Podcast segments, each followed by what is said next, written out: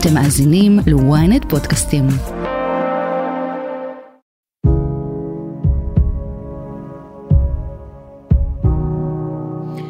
על אף שנראה היה שארצות הברית הולכת ומתרחקת מהמזרח התיכון ככל שהבחירות הנשיאותיות מתקרבות, אירועי ה-7 באוקטובר החזירו את ממשל ביידן להיות פרואקטיבית, צבאית ומדינית. השחקניות האזוריות אף הן בחרו כל אחת בצד משלה, מסעודיה, שירתה טילים של החות'ים, וטורקיה, שהתייצבה לצד החמאס.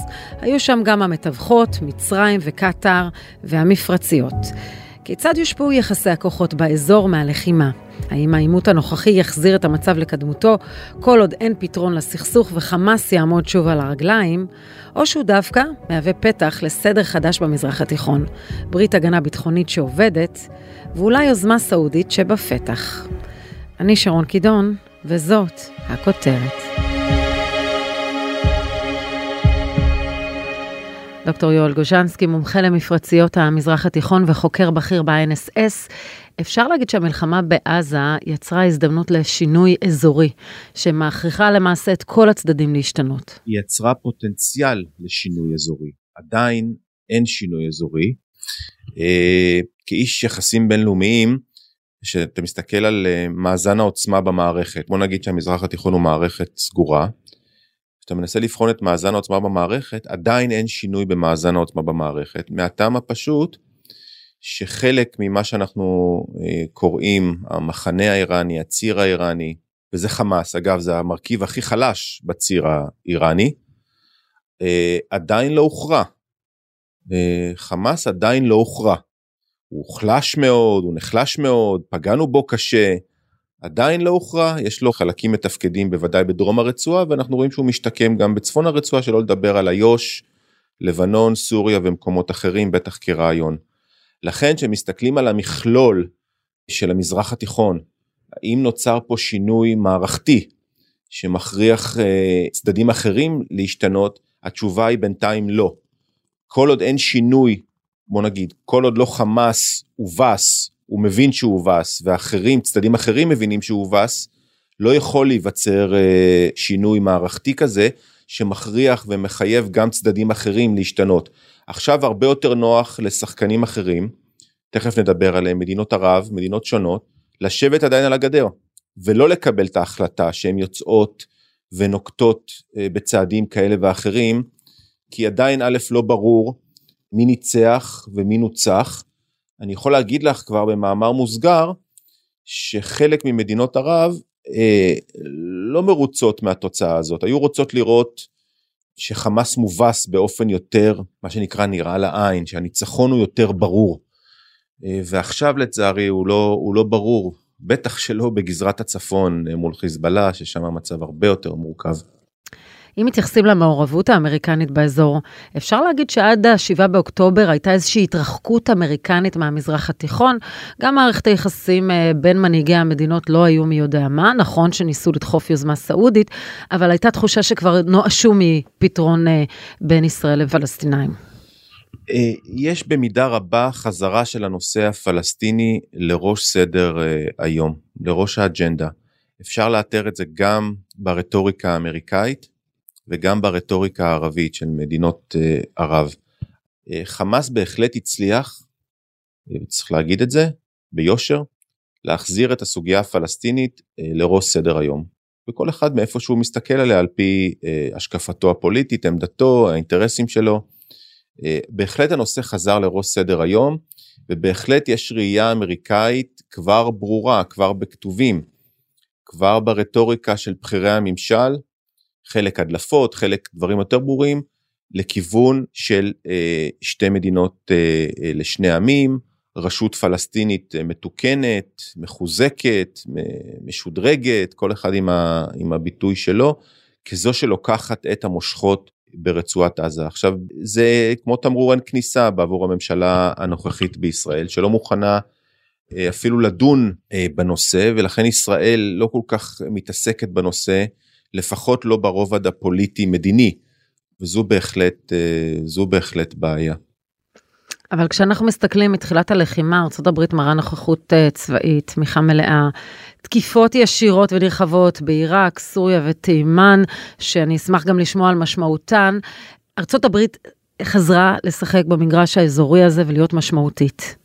נכון, ארה"ב הרבה יותר פרואקטיבית כרגע במזרח התיכון, גם בגזרה שלנו עזה, גם בסיוע שישראל נהנית ממנו, סיוע דיפלומטי, כלכלי, צבאי, מדיני, כמעט בכל רובד, והיא חזרה להיות הרבה יותר אקטיבית מדינית מול מדינות ערב בניסיון לקדם פתרונות ליום שאחרי, וצבאית מול איומים אה, שהיא רואה במרחב, ותראה, תקפו אותה, זה לא שהיא אה, יזמה איזשהו עניין, לארה"ב יש אינטרס דווקא לא לחולל איזושהי מערכה אזורית וקונפליקט אזורי, אלא דווקא לרסן ולמתן ולשמור על הסטטוס קוו האזורי. עכשיו השאלה הגדולה שהיא משתמעת מהשאלה שלך, היא האם זה משהו שהוא ארוך טווח, או איזשהו בליפ, איזושהי קפיצה כתוצאה מהמלחמה בעזה, ואחרי שהמלחמה תהיה הפסקת אש ארוכת טווח, המלחמה תיפסק, ארה"ב נכנסת לקמפיין בחירות, לשנת בחירות, כל הדברים האלה, האם הם יימשכו? אני רוצה לקחת הימור, זה אלה הדברים שאני חושב ומעריך, אבל בוא נראה אם אני אה, אה, צודק, ניפגש עוד שנה.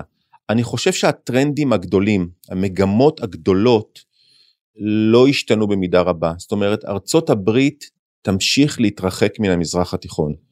לא מכיוון שארצות הברית אה, רוצה להזניח את המזרח התיכון ומכיוון שאין לה אינטרסים, יש לה אינטרסים כבדי משקל פה. רק שארצות הברית יש לה אינטרסים כבדי משקל או, או סדרי עדיפויות אחרים במקומות אחרים. אני מתכוון בעיקר לדרום מזרח אסיה אה, ואולי גם המלחמה באוקראינה אה, ורוסיה. סין היא האתגר המשמעותי ביותר עבור ארצות הברית. אה, אז נכון שכדי להתמודד עם סין אתה יכול להתמודד איתה גם פה במזרח התיכון כי סין מנסה להעמיק את הנוכחות שלה פה ואת ההשפעה שלה פה. אה, אבל אני חושב שבלונגרן הטרנדים הגדולים המגמות הגדולות יימשכו. המלחמה הזאת באה בהפתעה גם לאמריקאים. הדברים שמושכים את ארצות הברית רחוק מן האזור גם בטווח הקצר אגב גם שנת בחירות. הקשב הוא לא לפה הרצון הוא להרגיע להרגיע לייצב ולהתרחק.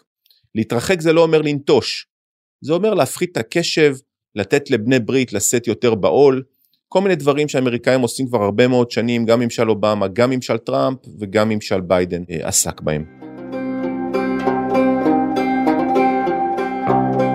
האם למרות המציאות הקשה כעת, יש סיבה לאופטימיות ביום שאחרי המלחמה? תכף נמשיך, אבל קודם, אנחנו מזכירים לכם לעקוב אחרינו באפל פודקאסט, לעשות follow בספוטיפיי ולהצטרף לקהילת הכותרת.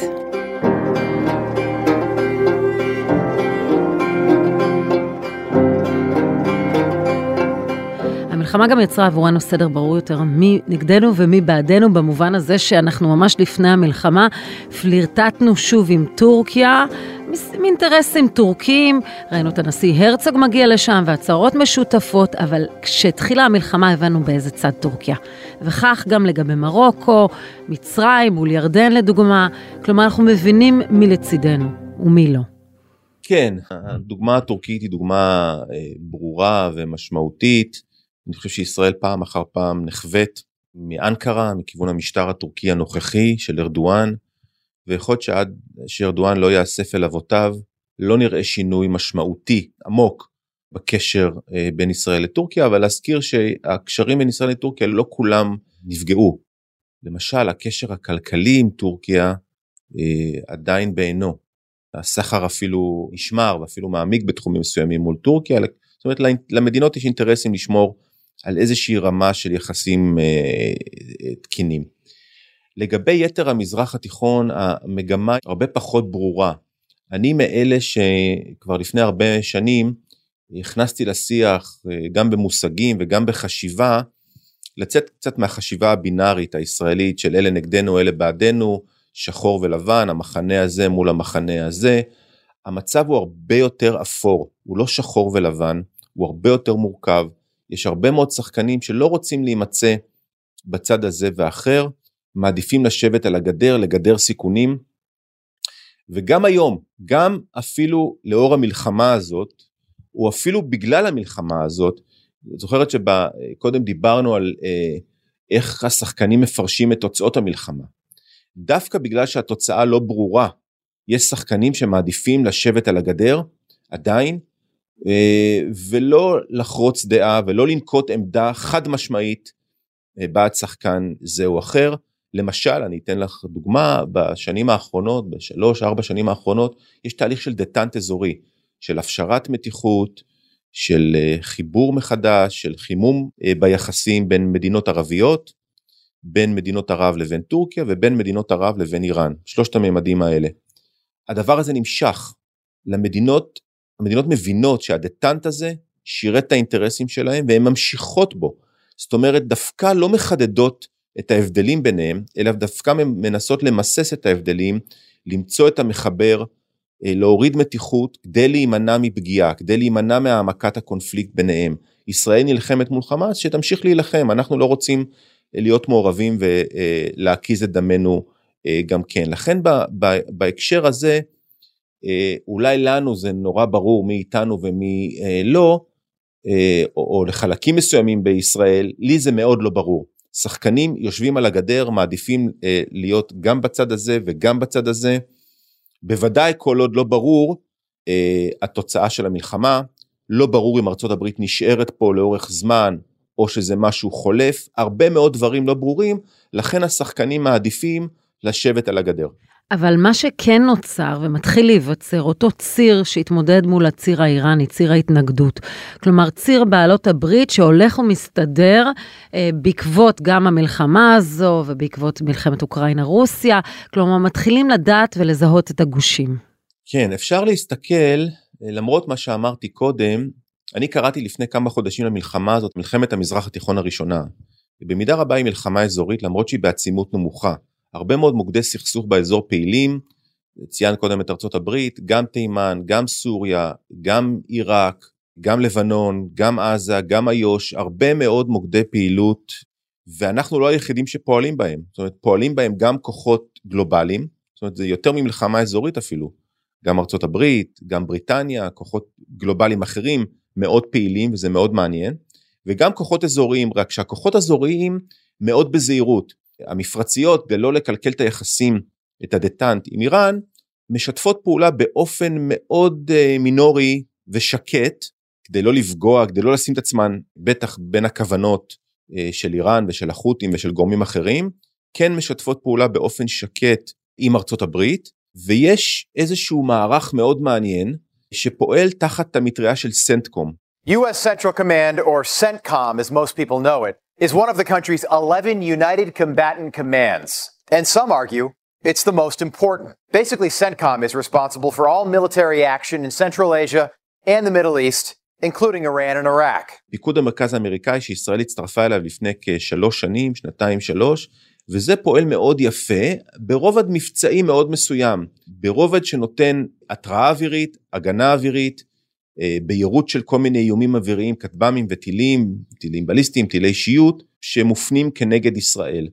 הדבר הזה פועל מאוד יפה, יש כן מערך מדיני מאחורי זה, יש כן מדינות, אנחנו קוראים להן פרגמטיות, במרכאות או שלא במרכאות, אבל זה בעיקר אופרטיבי צבאי. נכון שיש לזה פוטנציאל להרבה יותר בהמשך, אבל זו כבר שאלה אחרת, איך אפשר לתרגם את שיתוף הפעולה האופרטיבי צבאי הזה שהוא מאוד נקודתי למשהו מדיני רחב הרבה יותר. זהו, השאלה אם באמת המעורבות שלהם בפתרון הסכסוך הצבאי הזה לא תבוא על חשבוננו במובן הזה שכולם יהיה להם איזשהו פתרון מוצע לסכסוך, לסעודים, למצרים, לקטרים, לארה"ב, כולם יציעו איך לסדר את האזור מחדש. אני חושב ששיתוף הפעולה האופרטיבי הזה יכול להיות פתח לאיזושהי יוזמה מדינית ביום שאחרי. שוב, זה מאוד בעייתי תחת הממשלה הנוכחית, אבל אני מאוד מקווה, אה, זה תלוי בהרבה מאוד גורמים, גם בממשל ביידן, אבל זה יכול לתת איזשהו פתח לשיתוף פעולה עתידי, לחידוש תהליך הנורמליזציה האזורי. זה ששיתפנו פעולה, תראי, הסעודים ירטו טילים שכוונו נגד ישראל. טילים ששוגרו מתימן על ידי החות'ים, הסעודים ירטו. אז נכון שזה תחת מסגרת שיתוף פעולה ותחת המטריה של סנטקום ופיקוד המרכז האמריקאי והמיירטים האלה הם על אדמת סעודיה אבל זה הכל תחת השרביט האמריקאי אבל זה מחזק את שיתוף הפעולה זה מחזק את התיאום ואת השפה המשותפת ואת ההיכרות ואת האמון בינינו לבין אותם גורמים באזור. אה, ההבנה שאנחנו מתמודדים עם אותם איומים. זה יכול מאוד לעזור ביום שאחרי להתניע איזשהו תהליך, אני מאוד מקווה, תהליך מדיני שיביא גם לנורמליזציה אה, בינינו לבין אה, חלקים נוספים בעולם הערבי, וכמובן במיוחד סעודיה. אז אפשר להגיד שהמלחמה יותר מתמיד יצרה סיכוי לשלום?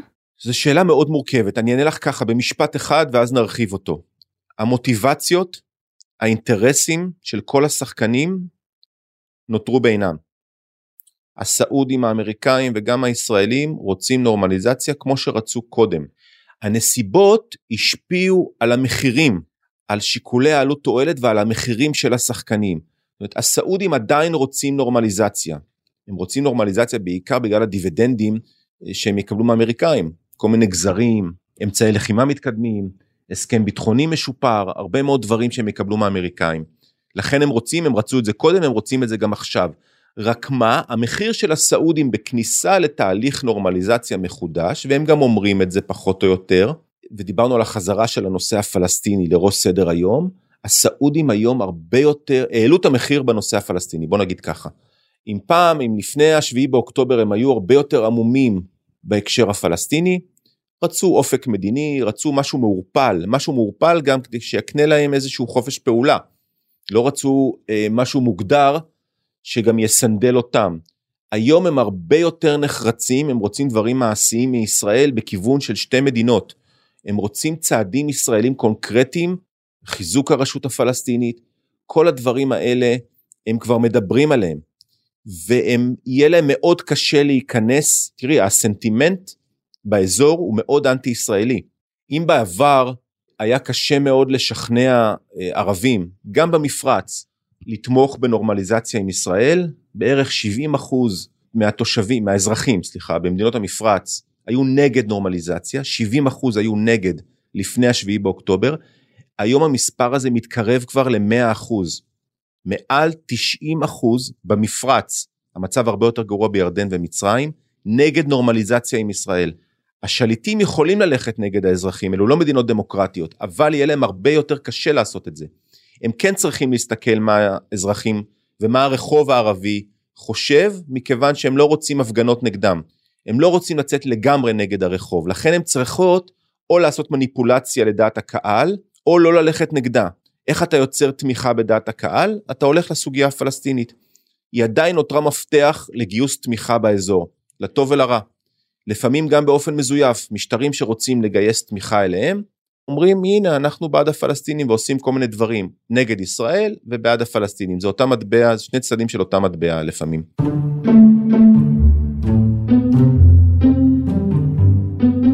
There is an ongoing regional efforts right now together with some international partners. We are very much calibrated toward the two-state solution and the peaceful resolution in the entire region. Just let us picture this. If we can put an end for this conflict that's been lasting for decades, the entire face of the region will change. אני רוצה ללכת איתך ברשותך לקטאר, שאתה מכיר אותם היטב. איזה תפקיד תיקח קטאר ביום שאחרי? עכשיו הוא מאוד מרכזי ומהותי, אבל השאלה אם ניתן לקטאר לקחת תפקיד משמעותי, כשהיא אולי תעזור לחמאס להשתקם. זה נכון שאני מתעסק בקטאר הרבה מאוד שנים, ויצאתי נגד הקולות אה, בהתחלה, ודיברנו על זה שקראו להחרים את קטאר. קטאר משרתת אינטרס ישראלי ברור עכשיו, בטח בשאלת החטופים. קטאר יכולה לשרת אינטרסים ישראלים גם אה, בעתיד. אני חושב שבמידה רבה המפתח נמצא אצלנו. הדילמה הקטארית תלווה אותנו גם ביום שאחרי, במידה רבה כתלות במעשים שלנו. אם חמאס יהיה שם ביום שאחרי, אז גם קטאר תהיה שם ביום שאחרי. ואנחנו נייצר, בעצם נביא את אותו מצב שהבאנו לפני השביעי באוקטובר. אם אנחנו נרסק את חמאס, זה עדיין לא מאוחר אגב לעשות את זה. אני חושב שהזמן פועל לרעתנו, אבל אני חושב שעדיין זה אפשרי. אם לא נאפשר לקטאר את הרי החמאס הוא אמצעי עבור הקטרים. הוא מנוף השפעה של קטאר לזכות בנקודות בזירה הפלסטינית, האזורית והגלובלית.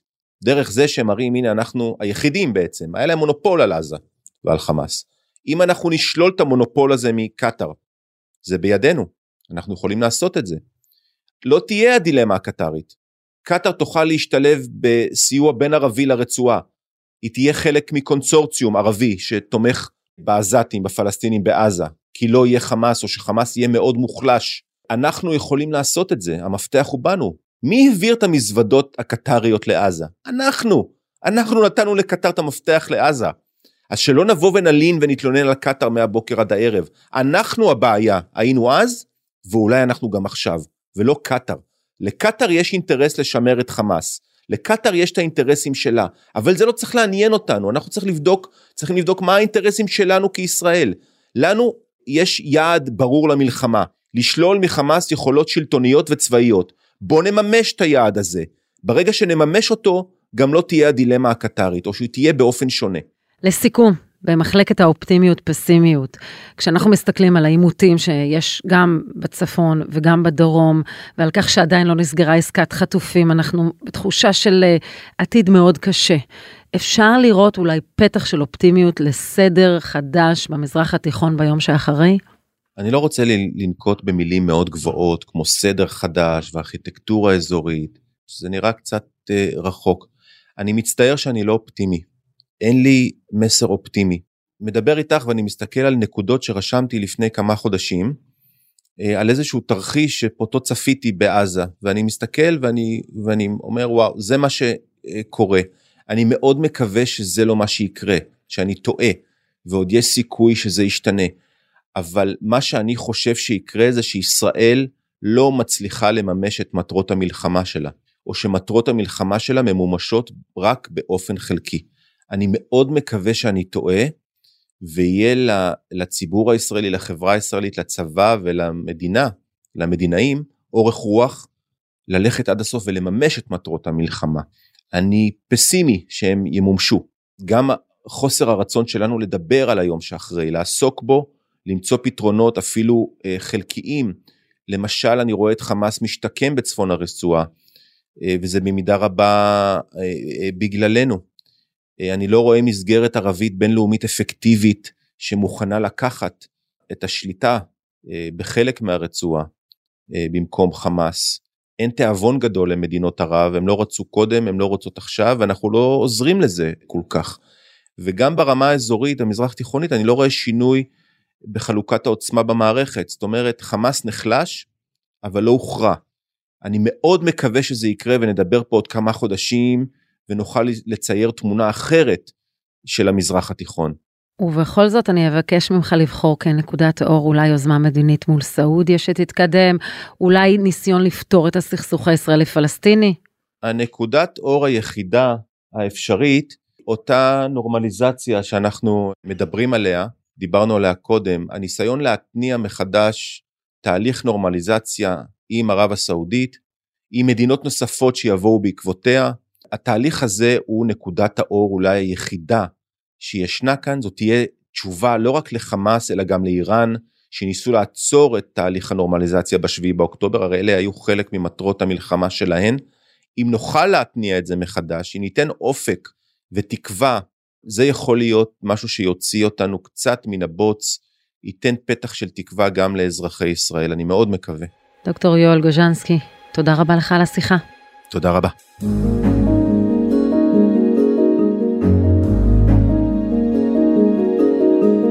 ועד כאן הכותרת להפעם. אם עדיין לא נרשמתם לעקוב אחרינו באפל או בספוטיפיי, כדאי לכם. אתם מוזמנים לדרג אותנו, להגיב לנו, אנחנו נשמח לקרוא.